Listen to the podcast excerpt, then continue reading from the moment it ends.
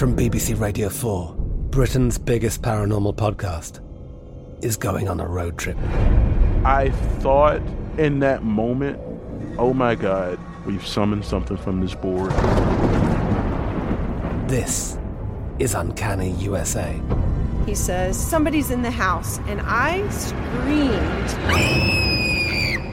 Listen to Uncanny USA wherever you get your BBC podcasts, if you dare.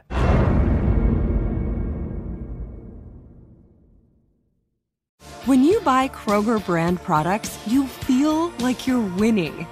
That's because they offer proven quality at lower than low prices. In fact, we guarantee that you and your family will love how Kroger brand products taste, or you get your money back. So next time you're shopping for the family, look for delicious Kroger brand products because they'll make you all feel like you're winning. Shop now, in store, or online. Kroger, fresh for everyone. Judy was boring. Hello. Then Judy discovered ChumbaCasino.com. It's my little escape. Now Judy's the life of the party. Oh, baby, Mama's bringing home the bacon. Whoa, take it easy, Judy. The Chumba life is for everybody. So go to ChumbaCasino.com and play over 100 casino style games. Join today and play for free for your chance to redeem some serious prizes. chumba ChumbaCasino.com. No purchase necessary. Void where prohibited by law. 18 plus terms and conditions apply. See website for details. Finding the right news podcast can feel like dating. It seems promising until you start listening.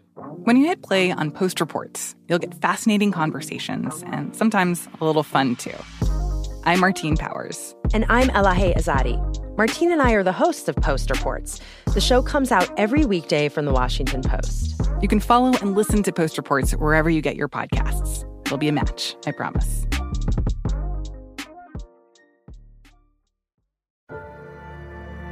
Today, our fellow citizens, our way of life, our very freedom came under attack in a series of deliberate and deadly terrorist acts.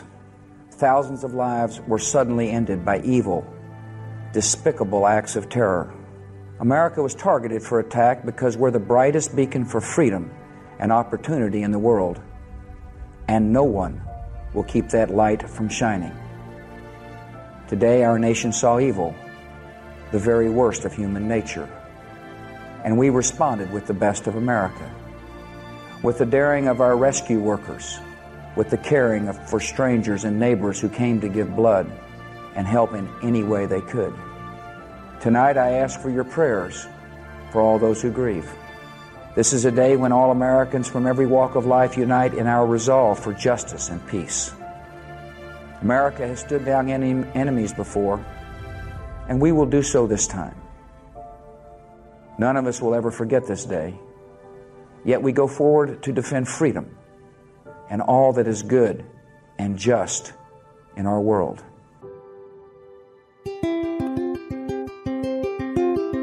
On this episode of Newt's World, I wanted to devote an episode to reflecting and remembering the September 11th attacks on the 20th anniversary, which is this Saturday. As I was thinking about who could really talk about 9 11 in depth, I thought of my friend Senator Bob Kerrey. Bob served on the 9 11 Commission and has an insider's perspective on how 9 11 happened, what went wrong, how we needed to make changes to our national security, and what ultimately followed. From 1989 to 2001, Bob Kerrey represented Nebraska in the U.S. Senate. Before serving as a U.S. Senator, Kerrey served a single term as Nebraska's governor. In addition, Kerrey served three years as a Navy SEAL in the U.S. Navy and is a Medal of Honor recipient. He's currently the chairman of Minerva University. I'm really pleased to welcome my guest, Senator Bob Kerrey.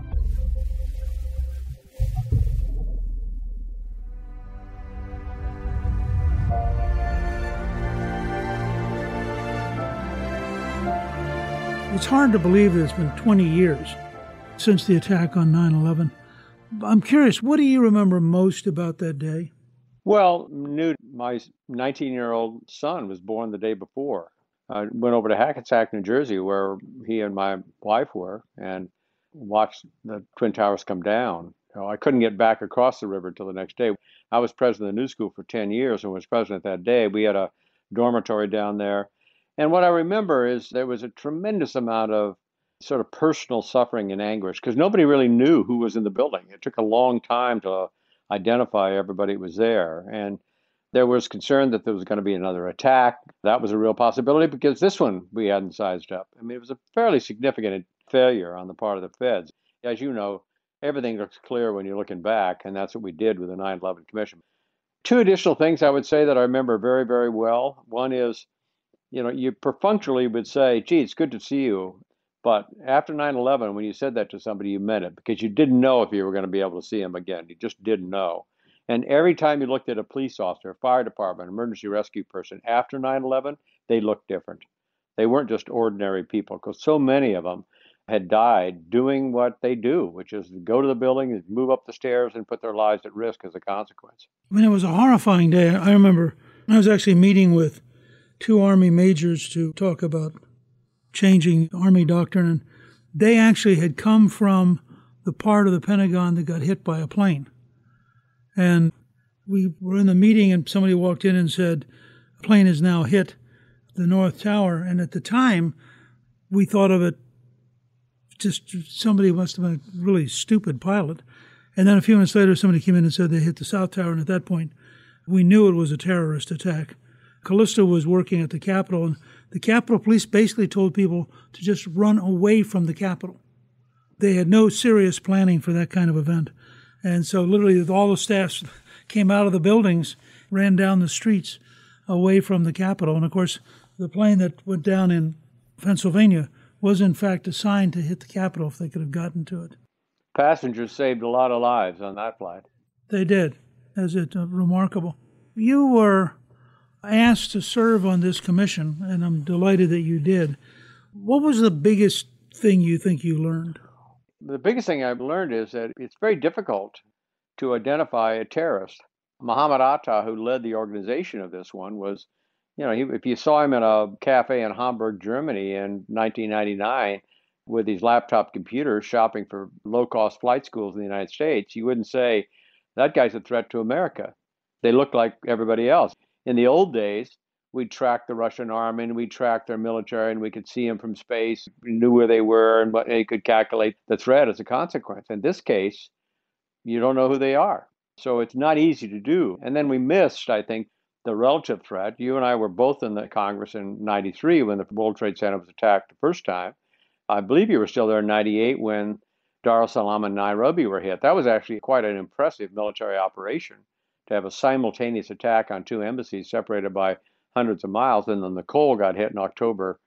And we just didn't accumulate. We had a sense of security. Now, George Tenet and others who were accumulating this evidence, they believed they knew it, they identified it, but what we learned on the 9 11 Commission was there was just an understandable lack of communication between, in this case, the FBI and the CIA.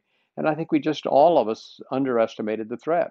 I mean, we made fun of, I think we called them nose hair and salami, the two guys that were intimately involved with the attack on the World Trade Center in 1993. We underestimated their capability.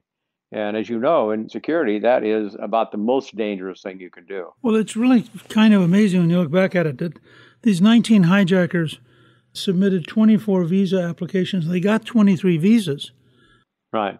They entered the U.S. like a total of 33 times through 10 different airports. They were going back and forth just like regular tourists. They were. As I said, we, I would say, seriously underestimate that threat. And I say we, that's all of us. I mean, I, there's no innocent here when it comes to, you may have had one or two people that were really, they're, you know, George and the CIA, the agencies were anxious as heck. There were a lot of people paying attention to it, but nowhere near as enough. And the, the government wasn't organized properly. And I hope we get a chance to talk about this, Newt. Among the things that Congress didn't act on, and Congress did almost everything we recommended, Newt, when it came to reforming the executive branch, they did nothing that we recommended to organize the legislative branch differently. And I can tell you from eight years of being on the Intelligence Committee in the Senate, doing oversight of the executive branch is hard under the best of circumstances. But when almost all the activities are classified top secret, it's hard. It's gotten it really difficult. And I learned that even more on the 9 11 Commission because I had to do a lot of that work myself. When I was Speaker, we created the Rumsfeld Commission looking at the nuclear threat. And Don came out of retirement to chair that. in 97. And they discovered when they went out to the agency that the compartments were so tight that they were the only people who actually knew what was going on because they would go from person to person crossing the various compartmented information. And they would say to somebody, gee, if you knew X, would your opinion change? And they'd go, oh, well, if X was true, oh, yeah, my opinion would change totally. But they didn't know X because they were in the wrong compartment. They found that the, the degree to which we had crippled ourselves by making too many things secret in a way that you really couldn't get at information. And of course, it was even truer when you get to the break between the FBI's domestic responsibility and the intelligence community's overseas responsibility. Right. The mission of the FBI is to bring people to justice. That's their mission. They identify somebody who's broken the law, they bring a case, it goes to court, the judge makes a decision, the jury makes a decision, sentencings occur. That's the opposite of what intelligence collection does. Intelligence collection, in many cases, they don't want to arrest anybody. They'd rather keep that individual as an agent so they can work and accumulate uh, and actually going after a more difficult target. So their missions are entirely different. So I'm sympathetic as to why the communication was occurring. The other thing, and I think it's likely what happened in Afghanistan, and I do remember what Rumsfeld did because he presented his results new to the Senate committee. And the thing that he's able to do, and it's just very hard, I think, with the presidential briefing, he's able to do is strip away the ambiguity. So the big question there was: Is North Korea's nuclear weapon? Do, they have the capability of reaching the United States? The agency would come up with an analysis, and it would say, well, on the one hand, on the other hand, maybe sort of, you know, uh, they couldn't be as precise. Rumsfeld comes in and says the answer is absolutely yes.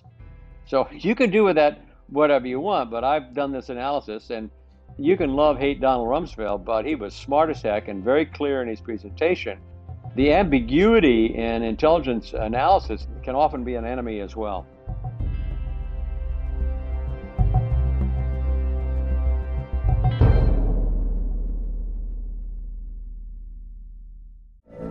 From BBC Radio 4, Britain's biggest paranormal podcast is going on a road trip.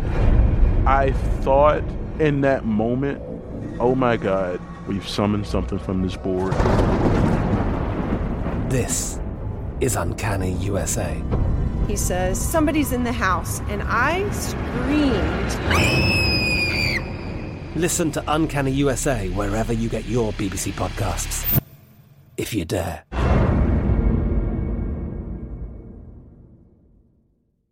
Step into the world of power, loyalty, and luck. I'm going to make him an offer he can't refuse. With family, cannolis, and spins mean everything. Now, you want to get mixed up in the family business. Introducing The Godfather at ChumbaCasino.com. Test your luck in the shadowy world of The Godfather slot. Someday, I will call upon you to do a service for me. Play The Godfather now at ChumbaCasino.com. Welcome to the family. VGW Group. No purchase necessary. Void where prohibited by law. See terms and conditions. 18 plus. Xfinity has free premium networks for everyone this month, no matter what kind of entertainment you love. Addicted to true crime? Catch killer cases and more spine-tingling shows on A&E Crime Central. Crave adventure? Explore Asian action movies on Hi-YAH. Searching for something extreme? Check out skating, snowboarding, and more on Fuel TV Plus, the global home of action sports. And find crowd-pleasing bops on iHeartRadio's Hit Nation playlist. There's new free shows and movies to love every week. Say free this week in your Xfinity voice remote.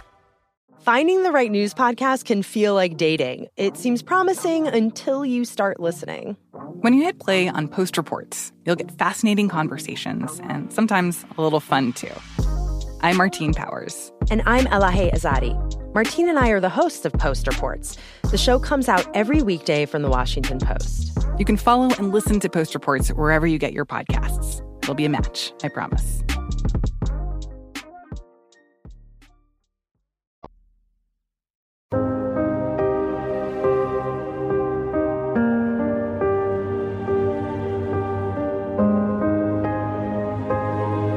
President Clinton and I had created the Hart Rudman Commission to review all of national security, and we spent three years in a really thorough, first one since 1947.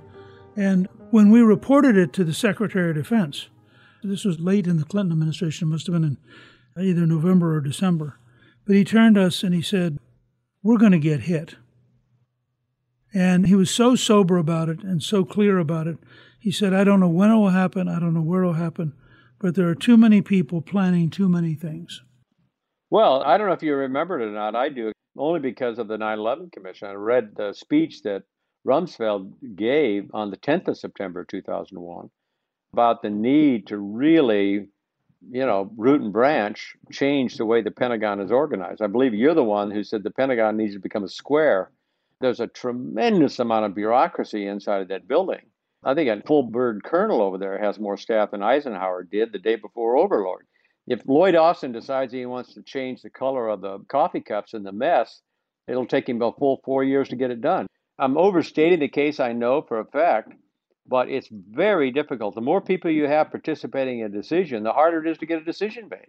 Actually, I think McNamara, when he was Secretary of Defense, said trying to change the time at which people went to coffee was a major challenge inside the building. oh, yeah. I know. By the way, the Rumsfeld speech, which I'm using in a report I'm doing on the need to profoundly overhaul the Pentagon, but the Rumsfeld speech of September 10th is amazing he'd asked me to come in as an advisor back in, oh, I guess March, and we had been working on a bunch of this stuff. I think had we not had 9 11, the degree to which Rumsfeld would have overhauled the Pentagon would have been shocking and would have been a major contribution. I agree with that. Yeah. And you remember the trouble Chuck Hagel got because he had said before he was nominated, one of the things he had to sort of unravel was he said the bureaucracy at the Pentagon is bloated, and he got in trouble he was criticized when he went before the Armed Services Committee for having said that. All you have to do is walk through the building one time with your eyes open, and you see that. But that also goes back to your earlier point. This is a bipartisan comment. The Congress, both Republican and Democrat, has had no ability to look at itself. He came in after the intelligence committees were established, after in I think 74 or 75. But if you're on the Intelligence Committee, you should not be on any other committee. That should be it. They should have appropriation authority. Instead, and the House Committee has more authority than the Senate Committee, we proposed equalizing, and they did neither. Just look at the record. I mean, this is going to sound a little partisan. I'll equalize it in my second sentence. But I think Congressman Nunes turned the committee into something other than what it was supposed to be. And then what does it become when the Democrats get the majority back? It becomes the impeachment committee. In both cases, it was a misuse of congressional oversight, which is already, in my view, I'd say grossly underperforming.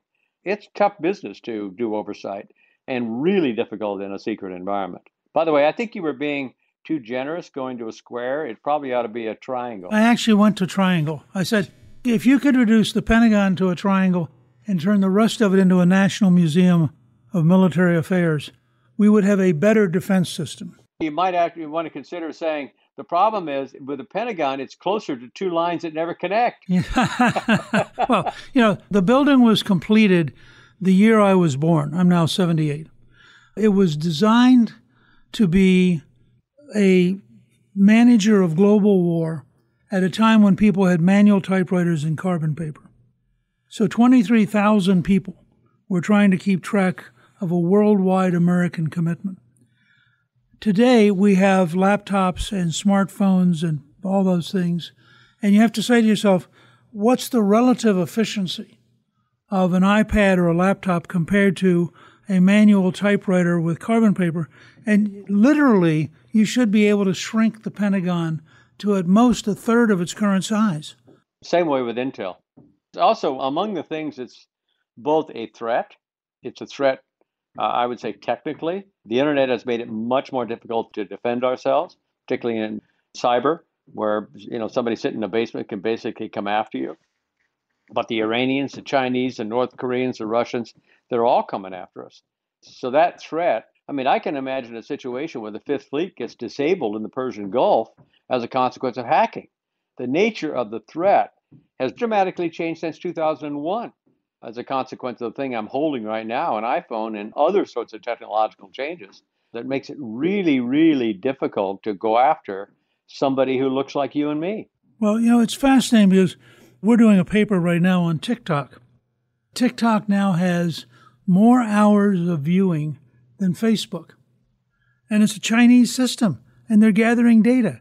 and people are paying the Chinese to allow them to gather data. You look at this and you think, are we just totally nuts? And the answer, of course, is yes. We are totally nuts. And one of the examples I have to ask you about, because it fits right back into the 9 11 Commission report, you all named Khalid Sheikh Mohammed as the mastermind, the principal architect of the 9 11 attacks.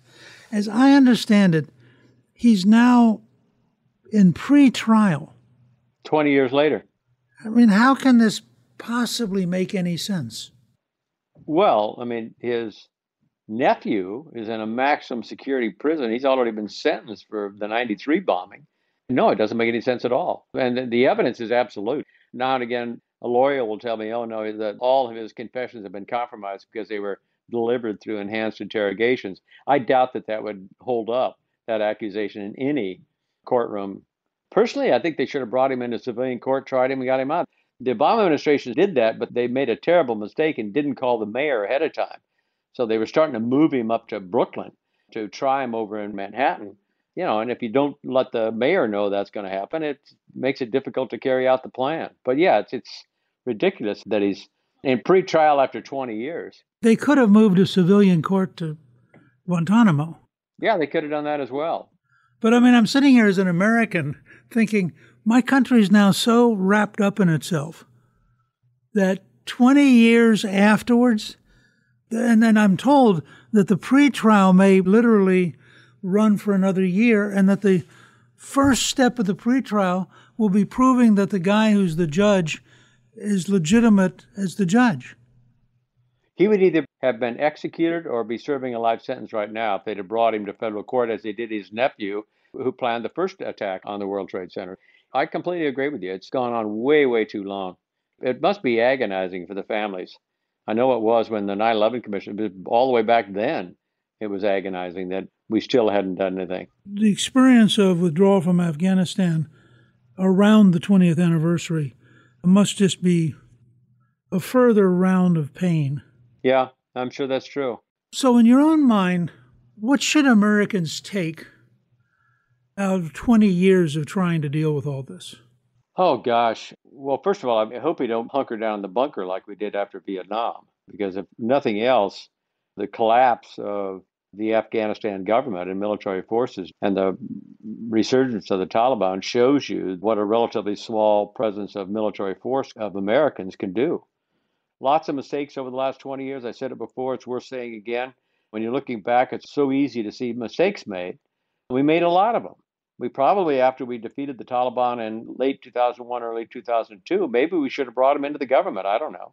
And then, secondly, once you try to stand up a military and create a government that looks like us in a country that's still largely tribal, that's hard to do. But we were well motivated because we know ourselves how important freedom is, how important it is to be able to decide what you want to do and what you're going to say, etc. And we prize that. And we did create a free space, mostly in Kabul, but in some of the outer provinces as well.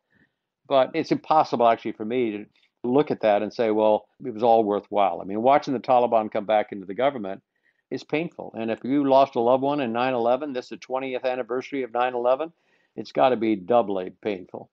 I think that it's so difficult for Americans to contemplate losing. But I think unless we can have an honest conversation about the 20 years, it's very hard to see how we get the scale of reform we're going to have to have if we're going to survive in the future. I think that's right. In this particular case, I don't see it as much as losing as we just decided to withdraw. And by the way, I think one of the mistakes is we picked the wrong guy. We backed Ghani instead of Abdullah Abdullah. Abdullah Abdullah is still there. You know, Ghani took X million dollars and went to UAE to get away from it all. Again, I'll repeat it. First of all, it's easier for me to criticize what somebody in power is doing than it is, as you know, once you're in there and you're having to make the decisions, it gets measurably more difficult. And secondly, it's easy to look back. My hope is that the anguish that we feel, the anger that we feel, doesn't cause us to get to a point where we're afraid to do any kind of intervention in the world, regardless of what it is, whether it's low level, high level, because for the most part, our interventions are well motivated. You can disagree with them. You say, oh, we should never have gone to Iraq. And by the way, they have an election in October. Right now, it's headed in the right direction.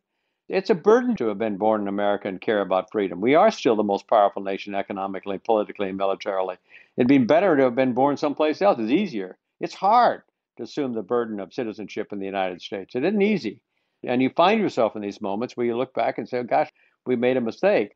There's so much that we can now see that causes us to reach conclusions of intervening in what the decision makers are doing.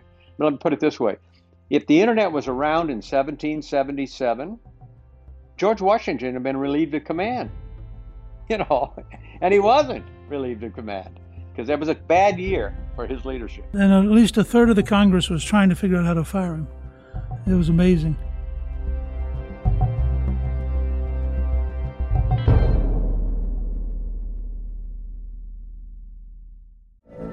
From BBC Radio 4, Britain's biggest paranormal podcast is going on a road trip.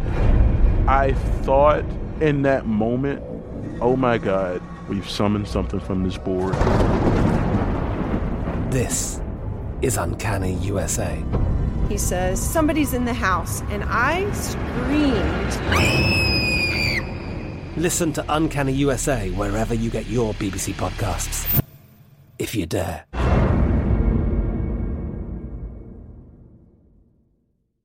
Xfinity has free premium networks for everyone this month, no matter what kind of entertainment you love. Addicted to true crime? Catch killer cases and more spine-tingling shows on A&E Crime Central. Crave adventure? Explore Asian action movies on Hi-YAH. Searching for something extreme? Check out skating, snowboarding, and more on Fuel TV Plus, the global home of action sports. And find crowd-pleasing bops on iHeartRadio's Hit Nation playlist. There's new free shows and movies to love every week. Say free this week in your Xfinity voice remote.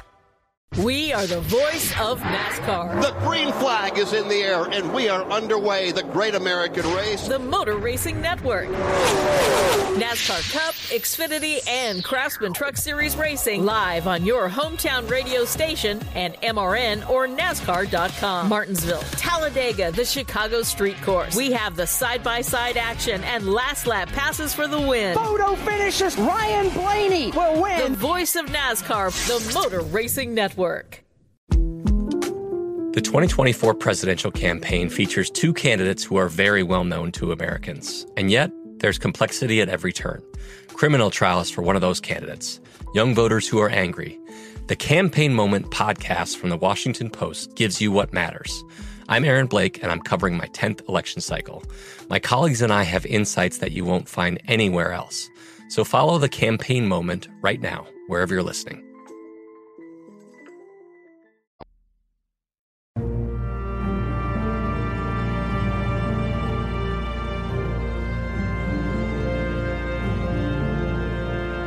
Would you mind just for a couple minutes describing the university you're working with because it is, in terms of a positive future and the kind of innovation that has made America a remarkable country, I think you may be onto something really big.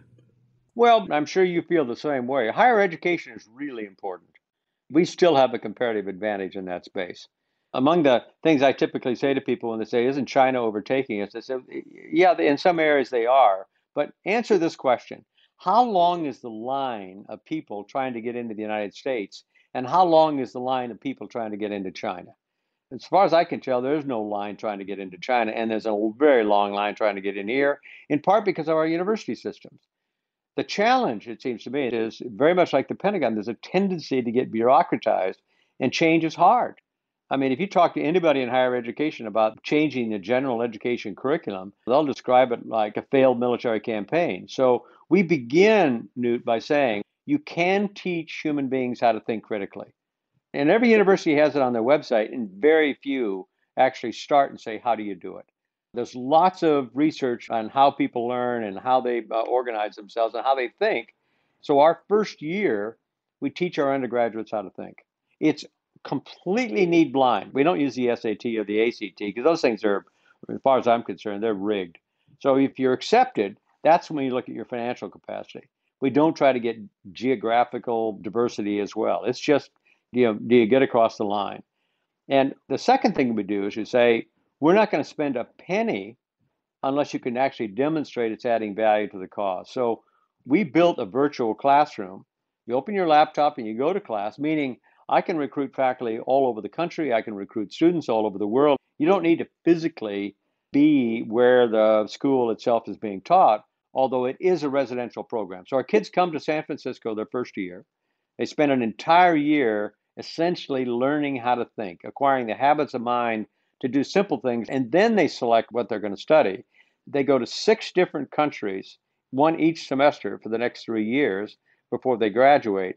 But we're collecting data all the time. We evaluate our faculty through our software, we evaluate our students, we take net promoter scores, and we're constantly changing the curriculum. We don't have to have meetings to change the curriculum because the data we collect shows us what works and what doesn't work. We have a long line of faculty that want to teach at Minerva, in spite of the fact that we don't have tenure, in part because we want to maintain a very high standard of teaching. And as you know, you know, I can be a great teacher one year and a lousy teacher the next, just because I lose interest in doing it or something happens in my life. So if you talk to the students, they'll tell you why they like what Minerva's offering. And we put almost as much time in the extracurricular work, hooking it up with businesses, not for profits, government, so they learn, as you and I have learned, when you're doing problem solving, oftentimes the choice is between bad and terrible. It's not between good and lousy, it's bad and terrible. And you got to make a decision. And the bad news is sometimes you make a good decision, sometimes you don't. But you got to live with it either way. You can't point the finger and blame it on society. You got to step up and accept responsibility for it. So these are the sorts of things that we're doing, and it's quite exciting. We just got regional accreditation from WASC. Now the chairman of it, we just recruited our first president, and it's fun because it is important. We have 600 students. We'll probably grow to 12 or 1,500, and you can see these young people. They're going to be leaders. They're going to be problem solvers in the private sector, government. They're going to be able to do things that they wouldn't have been able to do without the opportunity to go to the school. So, and people can find it. What's the URL? Listeners can find all they need to know about Minerva University on the website. It's minerva.edu. We'll put it on our show page so people can link to it. I remember you talking to me, I think, almost 10 years ago about this concept. I've always been fascinated by it, and I think we need this kind of renewal and this kind of innovative thinking to continue probing what's possible in self government, it's essential that individuals acquire the capacity to think critically. And all too often, they tend to orient to where they're expected to be. The most important thing for somebody who's thinking critically is having the courage necessary. If they're the only one in a group of 100 that's saying no while everybody else is saying yes, they got to say no. You got to have the courage to stand up and tell people what you actually believe based upon your own analysis. It does get shut down too often today, in part because you know uh, way too many people are woke and you know they don't want to have anything that's offensive said out loud, but in part because it's hard. You'd much rather get a round of applause than get booed. Listen, I really appreciate your taking the time to be with us today, and it's always invigorating to talk with you because your mind never stops. I really loved when we were co-chairing things. The Alzheimer's one in particular, we made an impact. That was good. That was good work. I remember when you and I reported to the Senate, the largest number of senators I'd ever seen at that kind of a hearing, and it was because every one of them had a family connection to Alzheimer's. Their interest in our report was very personal. Thank you to my guest and good friend, Senator Bob Kerrey. You can read more about the 20th anniversary of the September 11th attacks, and you can also be connected to Minerva University on our show page at newtsworld.com. Newt's World is produced by Gingrich 360 and iHeartMedia. Our executive producer is Debbie Myers, our producer is Garnsey Sloan, and our researcher is Rachel Peterson. The artwork for the show was created by Steve Pendley. Special thanks to the team at Gingrich 360. If you've been enjoying Newt's World, I hope you'll go to Apple Podcast and both rate us with five stars and give us a review so others can learn what it's all about. Right now, listeners of Newt's World can sign up for my three free weekly columns at gingrich360.com slash newsletter. I'm Newt Gingrich. This is Newt's World.